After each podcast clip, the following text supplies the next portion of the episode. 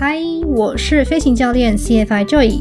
在我的节目里，我将与来自四面八方的飞行同好畅聊那些在成为合格飞行员路上会遇到的关卡与挑战。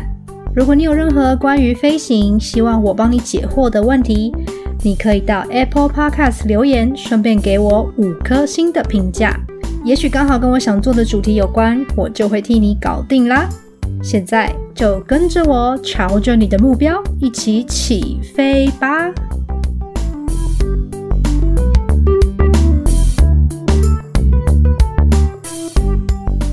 大部分东西你找到，但是你不一定能找到真实的状况。那就是说，因为你问学家不会说哦，我们有原本有十架飞机，可是有五架坏掉了。嗯，但你知道这个东西？对，就是。他们过去是怎么状况？但他们可能有改进啊，但是我觉得可能不容易，因为有时候 有一些学校看了一段时间，那他们常常会用一些话术去说：“哦，我们学的很快啊，两周可以拿完 IF 啊，或者怎么样子。”这个东西，如果你不在业内的话，就会觉得说。哦，好像很很有戏，很有机会，运气都还很好，你准备的天气、飞机、教练都配合，但是可能十个学生里面就一个或两，其实可能就像台湾的补习班以前那种补习班一样嘛。他说哦，几个上台大一科，结果那些都是有奖学金来重考的，没有人 看。所以你怎么样有这个 idea 说开始针对加拿大学费跟移民？然后有一个咨询的管道，嗯，就是我觉得就是秉持一个帮助人的概念嘛，因为我觉得说，其实这个在我当初来加拿大之前我就有想过了，哦，刚才好像没讲到，就是超前部署，讲了四个原因，就是预算啊、冷啊，然后特别啊，然后移民，对。对，然后我还想到说，我就讲我是比较特别的人嘛，自己自诩是这样，那我就想说加拿大还没什么人来过，那我觉得要来。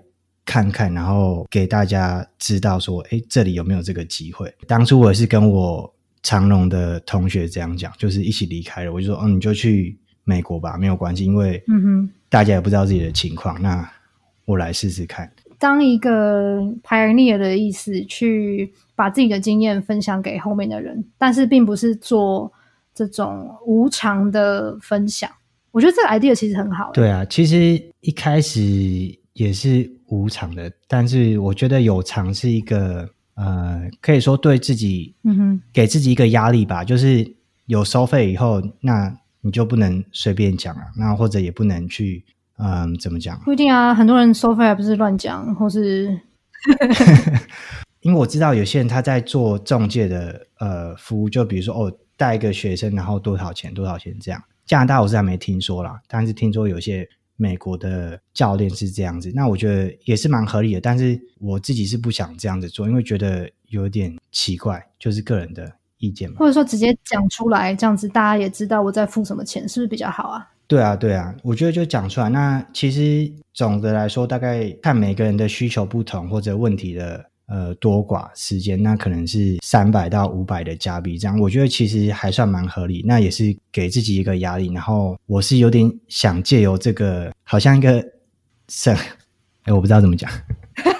你心里在想什么？你心里是空的吗？还是还是你只是不知道怎么讲？不知道怎么讲，就是直接讲，就觉得不想遇到那些很瞎的人。不想去到，我猜猜看，你想要当一个？其实我就是不想遇到很瞎的人而已。你的意思是这样吗？你就是用钱当一个一个筛选的机制，就是你愿意花钱，就代表你愿意来认真，所以你就不想要，你就可以避免浪费很多你的时间。而且他们也会认，可是你不用和我一一次就讲三个小时，所以通常是第一次就讲可能。五十分钟一个小时，你在讲之前一样，他在讲之前，他先跟我，他先给我问题，然后我准备好之后，他就自己去准备资料嘛。那也许一两个月以后，他有问题再来问我。我我发现我赚到了，就是 我今天就是赚到了，跟跟这个居教官聊聊天，感觉的倍感荣幸。没有没有，我也跟我马屁。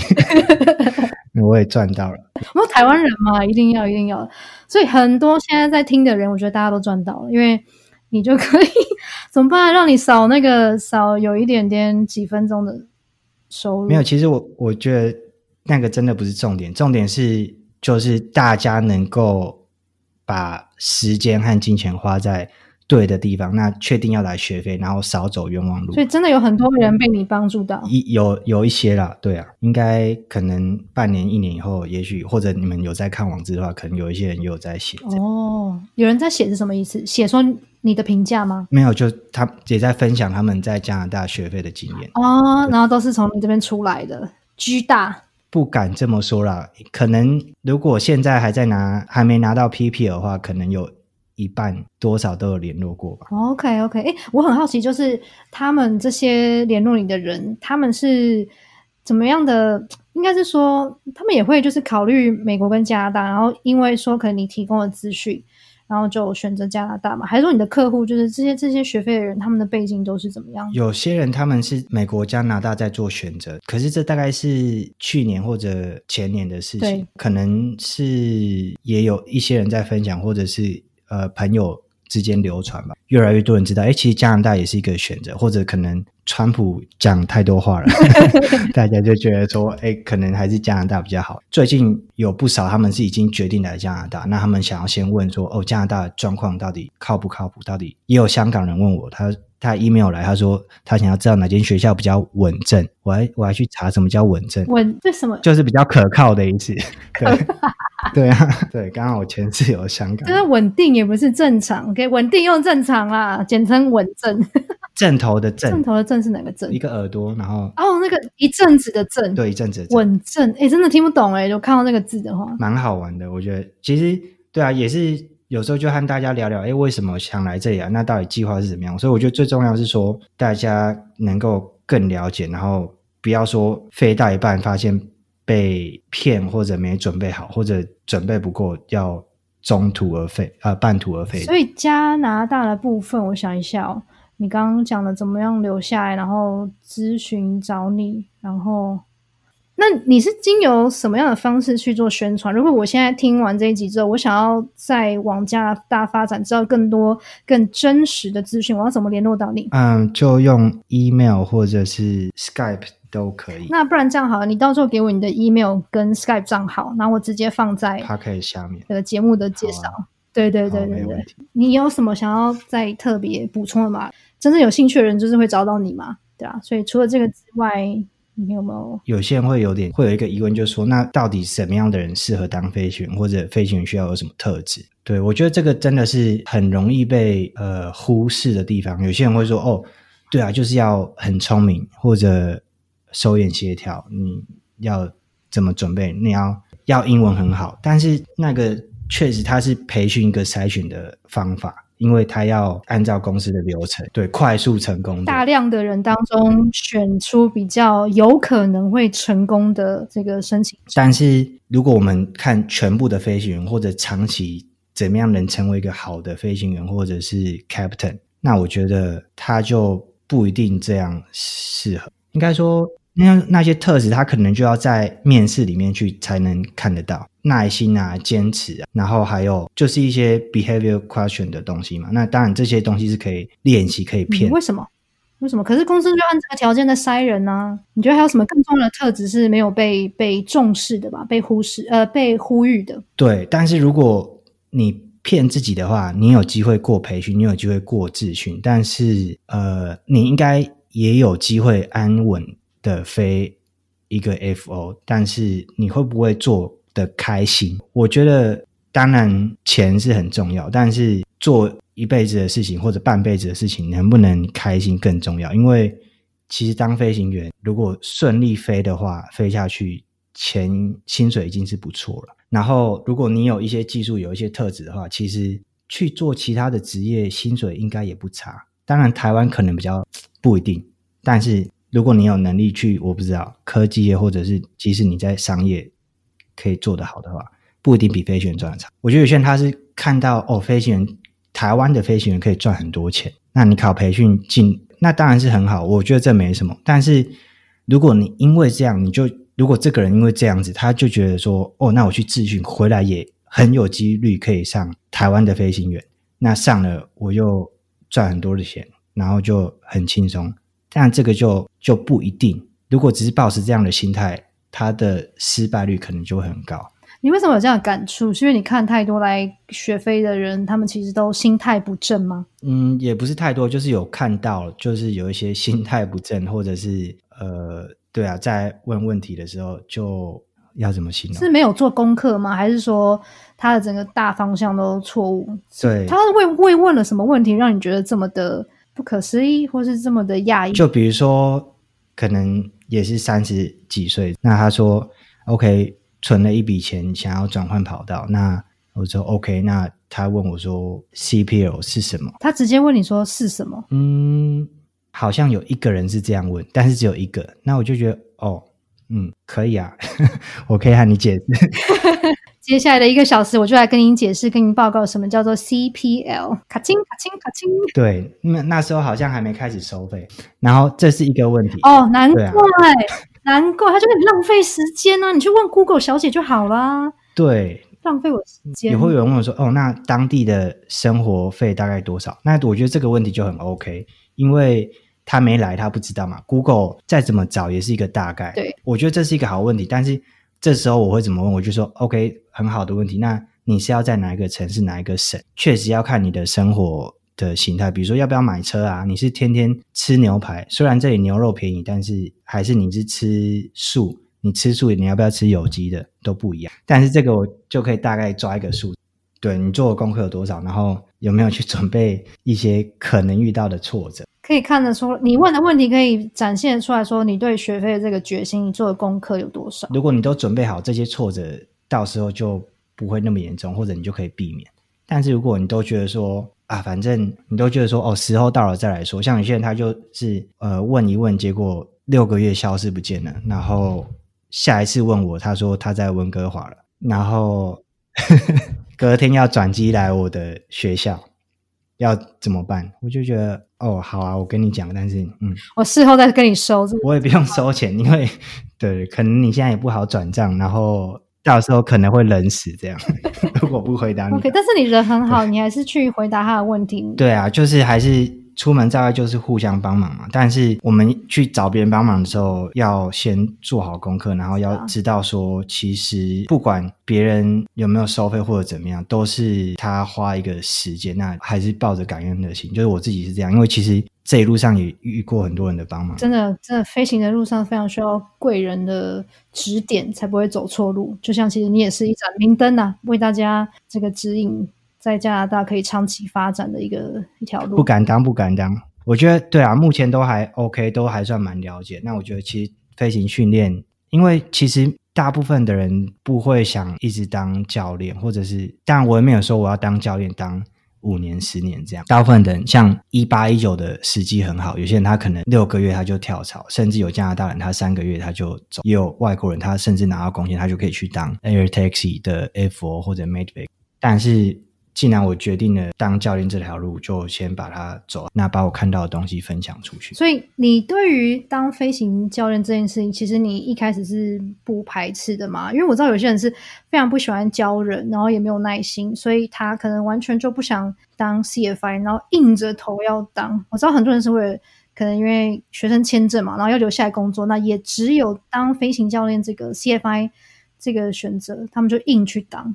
你自己是像这样子，就其实加拿大也是飞行教练的机会比较多啦。但你自己对于这份工作的话是喜欢的，并不排斥。我是喜欢的，就是当初来我就打定主意我要当教练。应该是说，就是我我自己当初如果有机会或者还留在前公司的话，我应该是会会去争取当这个教师、技师的。职位，如果我还留在前公司，然后有机会来去争取的话，我会去争取到美国当教练来教未来培训的这些。对，因为我觉得其实对啊，老师或者教练这个工作还蛮有意义的吧。你没有当过，但是你对这个工作是有向往的。嗯，对，那时候还没有当过老师或者什么。可是很多 student pilot 就是很可怕，有些人不想要当 CFI，就是因为他不想要有很多 hard landing 啊，然后也不知道旁边的那个 student pilot 会出什么差错，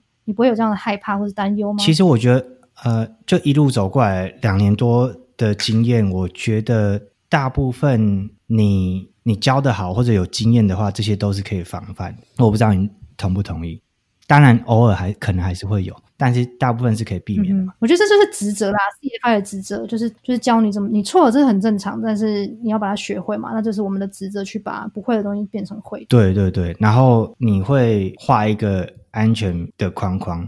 然后让他在他的能力范围的边界去试，但是不会不会接近我们可以救的范围，因为那样就真的是危险。嗯，我懂你意思，就是他还是可以犯错，但是你会确保是在安全的状况下让他去犯他所有可能犯的错，这样他才会从错误中学习。对啊，就是，但是确实有一次差一点，嗯，就是有一次差点被。学生 go around 的时候，stop。你那时候当下是应该在做别的事吧，还是怎么样？会差点让这个状况发生？因为不是都可以马上制止嘛？还是你没有预想到说他会做一些可怕的行为？呃，就是说没有没有，我没在，我没在做别的事情，有也不能讲有，不是啊。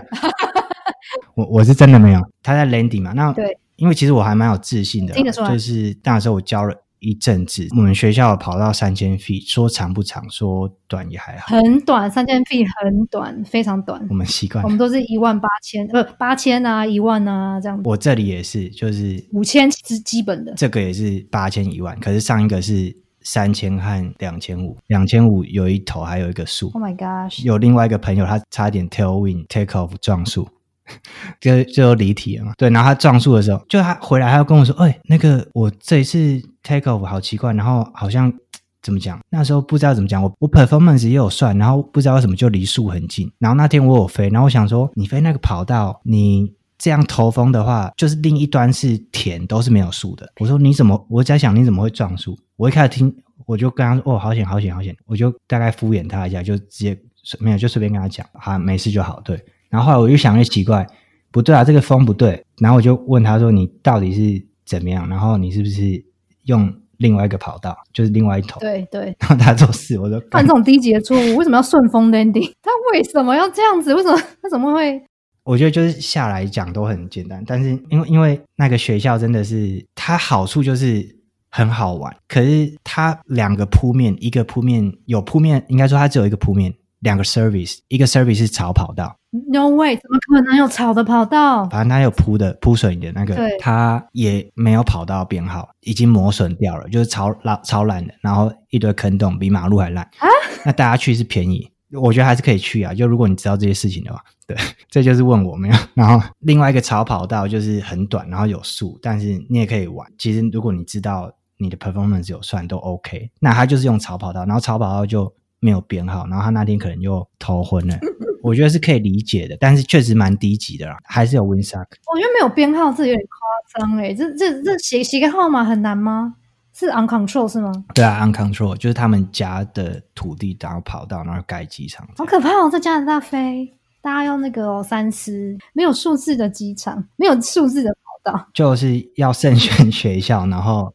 对啊，嗯哼嗯哼，你还可以去 land 一些 private trip，就是很好玩。对啊，我也带一些学生去哦。然后讲回那个 store 的，就是哦，对我都忘记了。OK OK，我是有在看他那个 landing，他就他其实已经收了完，然后五十几小时，就同一个机场，刚刚讲的这个机场。对对，可是是有铺面的，就是三千尺。我在修他的 landing，就让它飘，然后我在看它什么时候 go around。非常非常不 stable 吗？你说它在飘，然后你在看，你已经觉得这是一个需要 go around 的 landing，就是。对，我觉得是需要 go around 的。对对对，没错，是那时候是需要 go around 的，因为已经飘太久。嗯嗯嗯，可能会 land 不下去。以我的程度，然后以那个 energy level，就是 speed 和高度是可以 land 的，但是你再继续飘，你没搞好，就是会出跑道。如果你没有很自信的话，你慢一秒，你反应太慢的话，就来不及。呃。可能慢三秒吧，那之后飘了，然后就不能再跑到里面停下来。我就一开始就还让它飘一下，然后飘到最后，我就说 OK go run，嗯哼嗯哼，它就 go run。结果它 go run 的时候，